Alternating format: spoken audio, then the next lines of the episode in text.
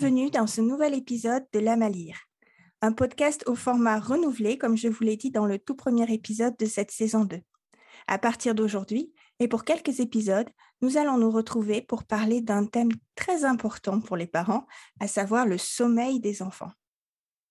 J'ai presque envie de dire que c'est un des nerfs de la guerre quand on est parent et que c'est vraiment un sujet euh, capital. Il faut bien soigner le sommeil de ses enfants pour avoir suffisamment de sommeil, nous aussi, parents. Alors, on va essayer de clarifier tout ça avec mes deux invités. Aujourd'hui, j'ai le plaisir de retrouver Jacqueline Bancardino, qui avait déjà participé à un épisode du podcast La Malire l'année dernière sur les peurs des enfants. Bonjour Jacqueline, je suis ravie de te retrouver. Bonjour Karine, je suis ravie aussi et bonjour à tout le monde qui nous écoute. Jacqueline est psychologue et psychothérapeute spécialisée dans le domaine de la parentalité et de l'enfance. Elle répond aux questions de parents sur son blog psychologieparentale.com et sur son compte Insta euh, va demander à Jacqueline. Je laisse toutes les références dans les commentaires de cet épisode. C'est d'ailleurs par Instagram qu'on s'est connus, euh, si je me souviens bien, toi et moi. Jacqueline est aussi auteure euh, du livre Va demander à Jacqueline la parentalité en toute simplicité, que je vous recommande très franchement, et d'une formation entièrement en ligne qui s'appelle Dors bien girafon et qui a pour but d'apprendre aux parents à améliorer la qualité du sommeil de leur enfant. Alors, nul doute qu'on va en parler dans ce qui suit. Pour ce thème du sommeil chez l'enfant, j'ai aussi le plaisir de recevoir pour la première fois une autre experte. J'ai nommé Valérie Roumanoff. Valérie, bonjour. Je suis ravie de t'avoir toi aussi sur ce podcast. Bonjour Karine, merci beaucoup et bonjour à tous. Alors Valérie euh, est hypnothérapeute spécialisée en parentalité. Elle accompagne les enfants, les adolescents et les parents avec des outils de l'hypnose et de la PNL. Donc elle va nous expliquer ça un peu plus, je pense, au long des épisodes. Valérie a écrit plusieurs ouvrages qui mêlent parentalité et hypnose. Peut-être vous connaissez déjà Et si on arrêtait de crier sur nos enfants ou à l'école comme un poisson dans l'eau, qui est euh, très approprié là, juste après la rentrée, je dirais. Et puis, il y a un tout nouveau, hein, Valérie, si je ne me trompe pas, il pique ses crises, c'est ça Il sort cette semaine? C'est ça, il pique des crises, exactement. Parmi tes livres, ceux qui nous intéressent euh, plus particulièrement aujourd'hui, c'est ceux que j'ai achetés moi et utilisés je ne sais combien de fois. Il s'agit de contes hypnotiques pour aider les enfants à bien grandir. Donc j'ai nommé Le marchand de sable va passer et les histoires magiques du soir. Tu nous en parleras aussi euh, plus en détail au long de, ces épisodes sur le sommeil. Si vous le voulez bien, on va rentrer dans le vif du sujet, revoir un peu les bases pour qu'on parte tous et toutes sur le même pied au sujet du sommeil. Je vais vous poser une première question un peu bateau, mais finalement c'est une question que beaucoup d'enfants posent à leurs parents. Pourquoi a-t-on besoin de dormir? Alors, pourquoi on a besoin de dormir? C'est en effet une question que les enfants posent beaucoup et souvent on leur dit bah, parce que parce qu'il faut dormir en fait. Alors qu'il y a des vraies raisons euh, pour euh, pour dormir ou dormir, c'est un besoin vital. En fait, on nous parle beaucoup de, de, bien manger, de bouger, mais on ne parle pas souvent de bien dormir. Et en fait, c'est quelque chose de vraiment important je dirais autant pour les enfants que pour les adultes.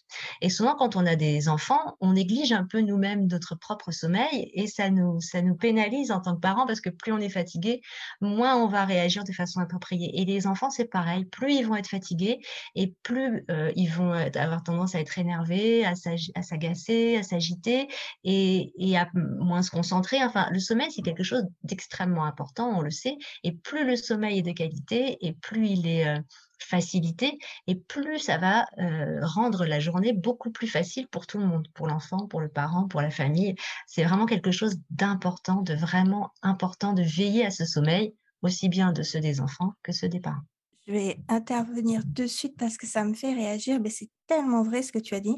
On parle beaucoup de bien manger, on parle de bouger et on parle très peu du sommeil, alors que c'est aussi capital. Moi, je pense qu'il faut vraiment un équilibre avec les trois et c'est négligé. Je pense que c'est ce qui inconsciemment fait que nous, parents, on a tendance à négliger le, nôtre, justement parce que c'est pas assez mis en valeur.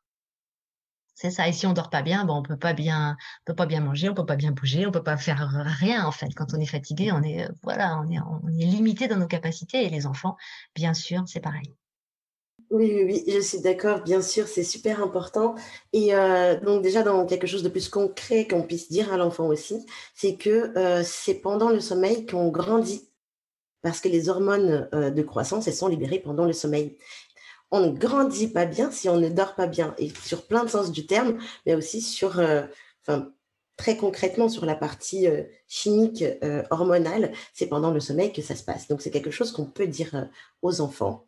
Donc pour être en forme, pour pouvoir jouer le lendemain, mais aussi pour pouvoir bien grandir.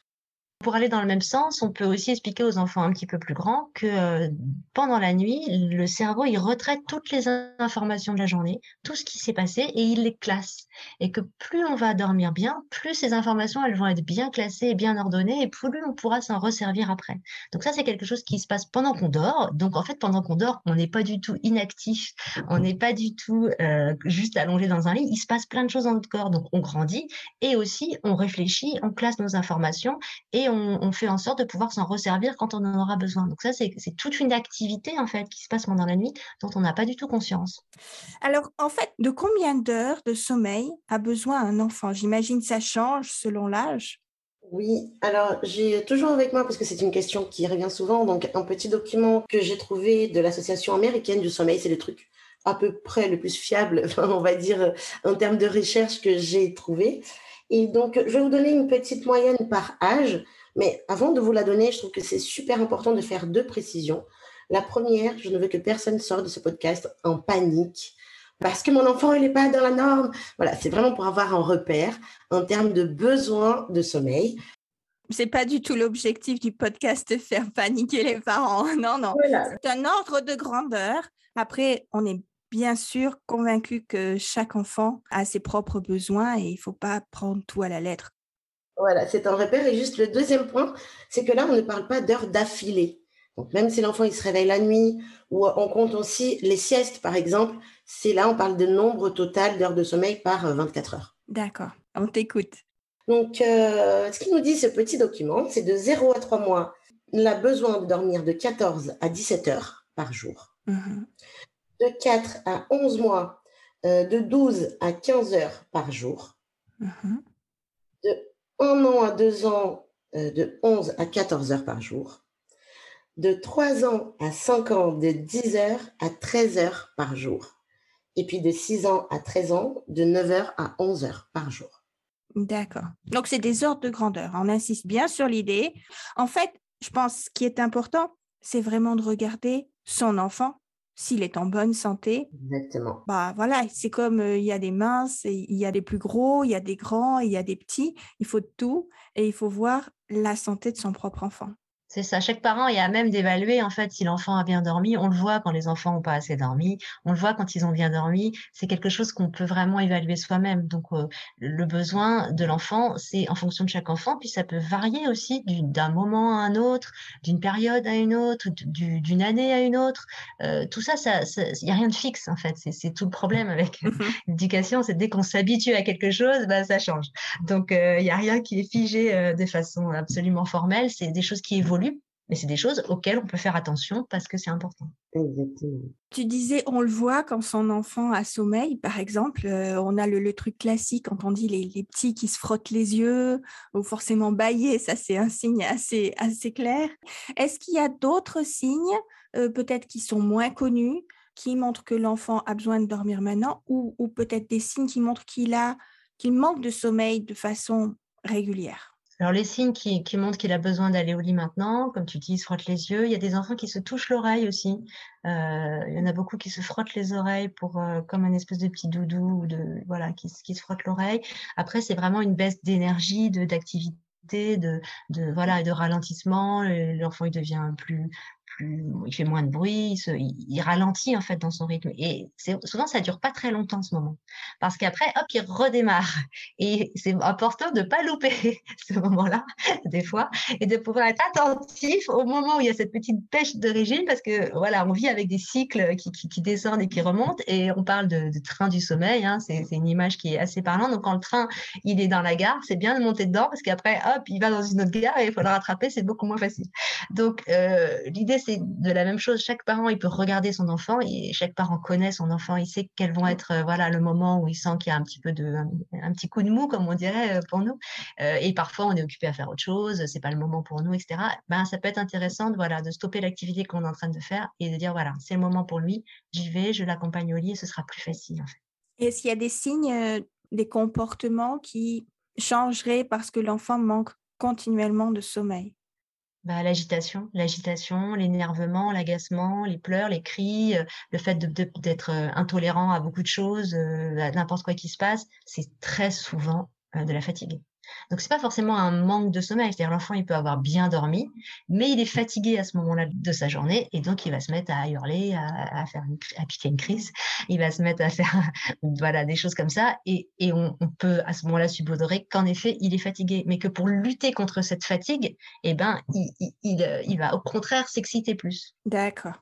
J'ai envie de dire un peu comme les adultes, hein, nous aussi quand on manque de sommeil, on est beaucoup plus irritable, on, peut nous-mêmes s'énerver plus facilement euh, contre l'enfant, etc. Et donc pour l'enfant, euh, voilà, ça marche un petit peu euh, dans le même sens. Je rebondis là-dessus, ça m'amène forcément à une autre question. On dit quand l'enfant est fatigué, qui va montrer toute cette excitation, cet énervement, cet agacement, on se dit mais il a tellement d'énergie, il n'a pas sommeil maintenant. Et très souvent, on arrive à un des problèmes récurrents avec les enfants et le sommeil, c'est l'enfant qui euh, a du mal à s'endormir.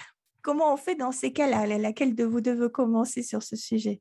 En fait, ça peut être euh, beaucoup, beaucoup de facteurs différents et ça va dépendre du contexte de vie, ça va dépendre de la journée de cet enfant, ça va dépendre de vraiment beaucoup de choses. Là, pour prendre l'accroche avec ce qu'on disait, euh, justement, on a l'impression que l'enfant, il est agité et euh, qu'il a beaucoup d'énergie. Donc, on va se dire, il doit encore euh, libérer de l'énergie avant de dormir, alors que pas forcément, et même euh, pas du tout à ce moment-là. Si on sent que cet enfant, il a peut-être pas fait de sieste de la journée ou fait une petite sieste de la journée et que le soir, il est encore très excité alors qu'on a fait plein de choses, le Valérie disait, il lutte contre le sommeil, c'est-à-dire que son corps, il a mis en place des stratégies pour se garder éveillé en fait. Donc, c'est encore une fois, on revient, c'est vraiment hormonal aussi. On parle du cortisol, de l'adrénaline, de plein de choses qui sont libérées dans le corps de l'enfant à ce moment-là.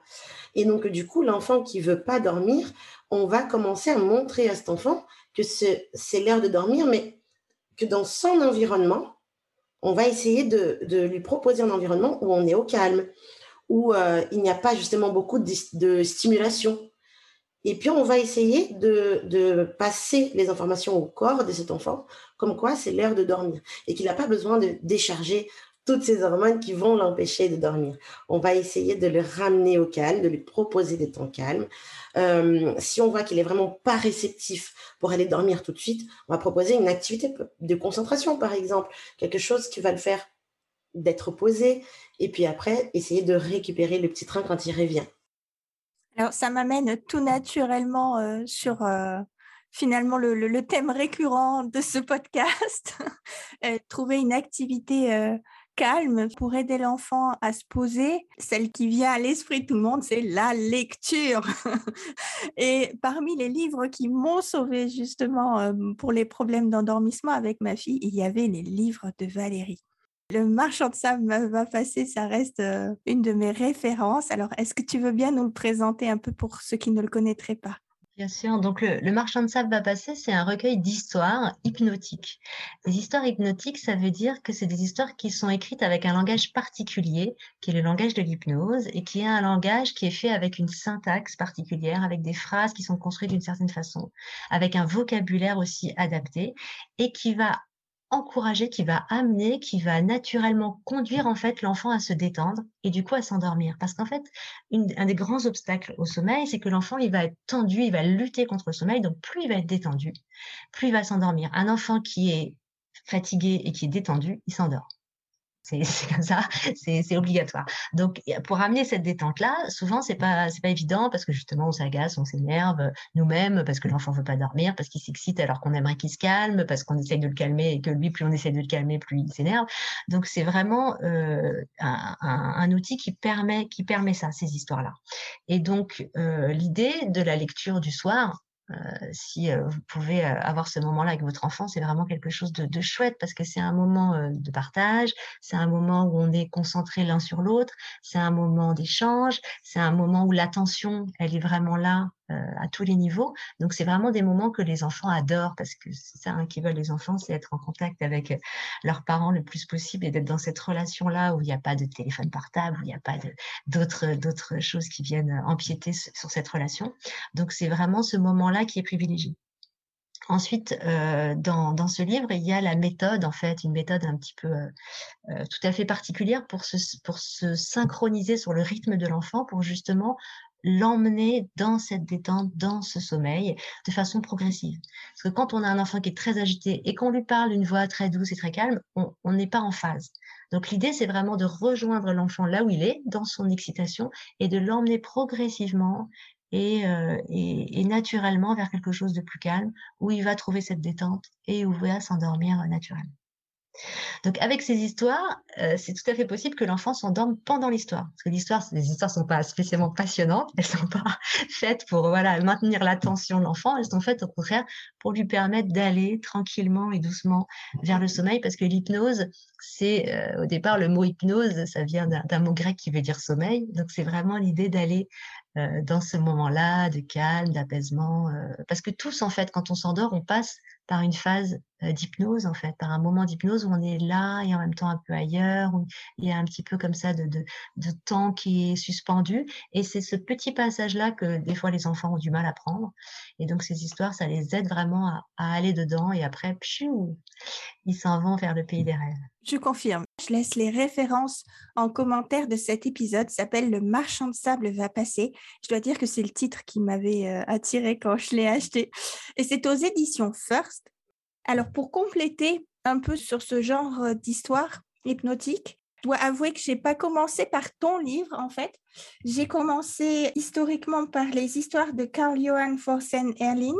C'est le lapin qui veut s'endormir et puis il a sorti deux ans plus tard une autre histoire très semblable. Honnêtement, La petite éléphante qui veut s'endormir, illustrée par Sidney Hanson aux éditions Gauthier Langros. Donc moi, j'ai vraiment commencé par cela quand ma fille ne voulait pas s'endormir, c'était clair, elle luttait. Euh, vraiment, il n'y avait pas de doute sur le diagnostic et ça a très bien marché. Le bémol que je vais dire sur ces deux histoires euh, qui sont très bien, c'est juste voilà qu'il y a deux histoires et moi j'ai passé plusieurs mois qu'avec le lapin qui veut s'endormir, c'était tous les soirs. C'était la seule chose qui marchait. Donc c'était bien, notre fille s'endormait enfin paisiblement, sans avoir euh, une à deux heures. On attend que ça vienne. Mais moi, en tant que parent, j'avoue qu'au bout d'un moment, j'en pouvais plus de cette histoire. je la connaissais par cœur. Je tournais les pages, mais j'avais même plus besoin de lire le texte tellement je la connaissais par cœur. Et puis, j'ai découvert ton livre et j'ai dit, ah, enfin des histoires pour changer. Ma fille a adoré l'histoire de Monsieur A et Madame A, celle qu'on a lue le plus souvent. Donc, on s'est retrouvés à nouveau dans une phase où on lisait tout le temps la même mais ça a duré moins longtemps parce qu'elle était curieuse de découvrir les autres. Ce que j'ai particulièrement aimé aussi dans ton livre, c'est toute cette partie justement pour parents, ce qui est toujours rassurant finalement quand on commence à chercher une méthode ou une histoire pour nous aider, que nous aussi finalement on peut manquer de sommeil à ce moment-là à vouloir encadrer son enfant, on est perdu. Et j'ai trouvé cette partie très bien expliquée, très bienveillante, pas de jugement ou quoi. Donc c'est tout à fait euh, ce qu'on aime partager ici dans ce podcast. Et j'ai vraiment découvert ce que tu viens de décrire très bien. C'était avec ton livre que je l'ai découvert, c'est-à-dire partir de là où est l'enfant et l'amener, le faire ensemble. Euh, ça a été une révélation pour moi. C'est quelque chose que je n'avais pas fait avant. Et ça a très, très bien marché. Oui, c'est-à-dire que comme ça, il n'y a pas de lutte, en fait. Parce que si on lutte avec son enfant pour essayer de le calmer alors qu'il est énervé ou que nous-mêmes, on est énervé, c'est beaucoup, plus, euh, c'est beaucoup plus compliqué. Je voulais juste préciser que le livre, il existe aussi maintenant en version audio. Donc, euh, des fois, on n'a pas le temps de lire une histoire, on, a, on est occupé avec un autre enfant, on a autre chose à faire et qu'on peut euh, mettre une ou deux ou trois histoires en audio et l'enfant peut s'endormir avec directement dans son lit en écoutant ces histoires. On a enregistré l'année dernière avec Christine Pompéi un épisode sur les bienfaits justement des histoires audio, d'avoir le complément des livres euh, papier et des histoires audio, des MP3, des podcasts et tout ça. Alors, si vous êtes intéressé, je vous encourage à aller euh, écouter en complément cet épisode. Il y a un dernier livre que je voudrais présenter dans cet épisode, un peu hors norme, mais qu'on a adoré ici et qu'on utilise toujours maintenant. C'est un livre donc de Yves Hirschfeld et Delphine Garcia, publié aux éditions Thomas Jeunesse. J'ai gardé le titre pour la fin parce qu'il est vraiment délicieux. C'est Comment faire dodo quand on n'a pas envie de faire dodo, mais qu'on doit faire dodo quand même, alors qu'on n'a pas très très envie de faire dodo. C'est un titre à rallonge, mais qui décrit bien finalement euh, la situation dans laquelle on peut se trouver à ce moment-là. Donc, moi, ce que j'adore dans ce livre, c'est son aspect ludique. Il aborde vraiment euh, plusieurs aspects du sommeil et répond finalement à quelques questions auxquelles vous avez répondu euh, au début de cet épisode. À quoi sert le sommeil et pourquoi on dort? C'est un livre cartonné, donc on peut déjà le manipuler avec euh, des tout petits. Il y a des petites activités, il y a des languettes à tirer, des aiguilles à faire tourner pour choisir des rêves qu'on aurait dans la nuit. On vérifie qu'on est prêt pour le sommeil, qu'on a bien fait pipi, qu'on a mis son pyjama et tout et tout. Et puis, il y a des activités avec des scratchs. Donc ça, c'est toujours un truc sensationnel pour les enfants. Maintenant, ce sont des petites pièces. Donc, je conseillerais de ne pas laisser ce livre pour les moins de 3 ans sans surveillance. Les pages que ma fille préfère et avec lesquelles on joue toujours, elle a 8 ans, je précise, c'est la boutique à dodo. Alors là, vous pouvez retrouver plein d'objets qu'on achète avec des bisous. Ça, c'est la partie que moi, je préfère. Finalement, moi, je fais la marchande. Et ma fille choisit les objets pour sa nuit. Alors, vous pouvez trouver une gomme à effacer les cauchemars, euh, un panneau anti-sorcière ou alors un coussin cœur pour nuit spéciale tendresse. C'est tout mignon, c'est tout tendre, c'est bienveillant. J'adore. Et puis, la page que tous les parents vont adorer, la dernière page, où euh, on propose à l'enfant de calculer son envie de faire dodo. Donc, il y a une zone où l'enfant applique la main et puis c'est un matériau euh, qui réagit en fait à la température du corps. Donc, il va forcément changer de couleur.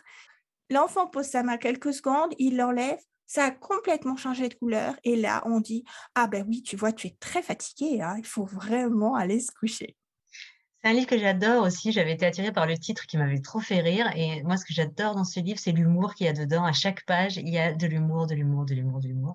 Et ça, c'est tellement bien pour euh, justement bah, se détendre, rire avant de, avant de dormir, euh, se, se, concentrer sur des, des, émotions positives, des images positives, des choses qui, qui font, qui, qui, qui sont amusantes. Et c'est vraiment un bon, bon, un bon moyen d'aller vers le sommeil aussi.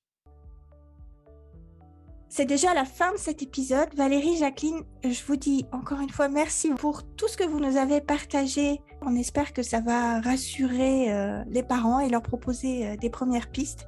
J'espère que vous aimez ce nouveau format du podcast. Si c'est le cas, n'hésitez pas à rajouter un cœur, une étoile ou un commentaire selon la plateforme d'écoute que vous utilisez. Partagez-le sur les réseaux sociaux, envoyez des mails à vos amis. Ce podcast a besoin de vous pour se faire connaître. Et puis, on se retrouve très bientôt pour aborder un autre problème classique du sommeil de l'enfant, à savoir quand l'enfant ne veut pas aller se coucher. À bientôt. À bientôt.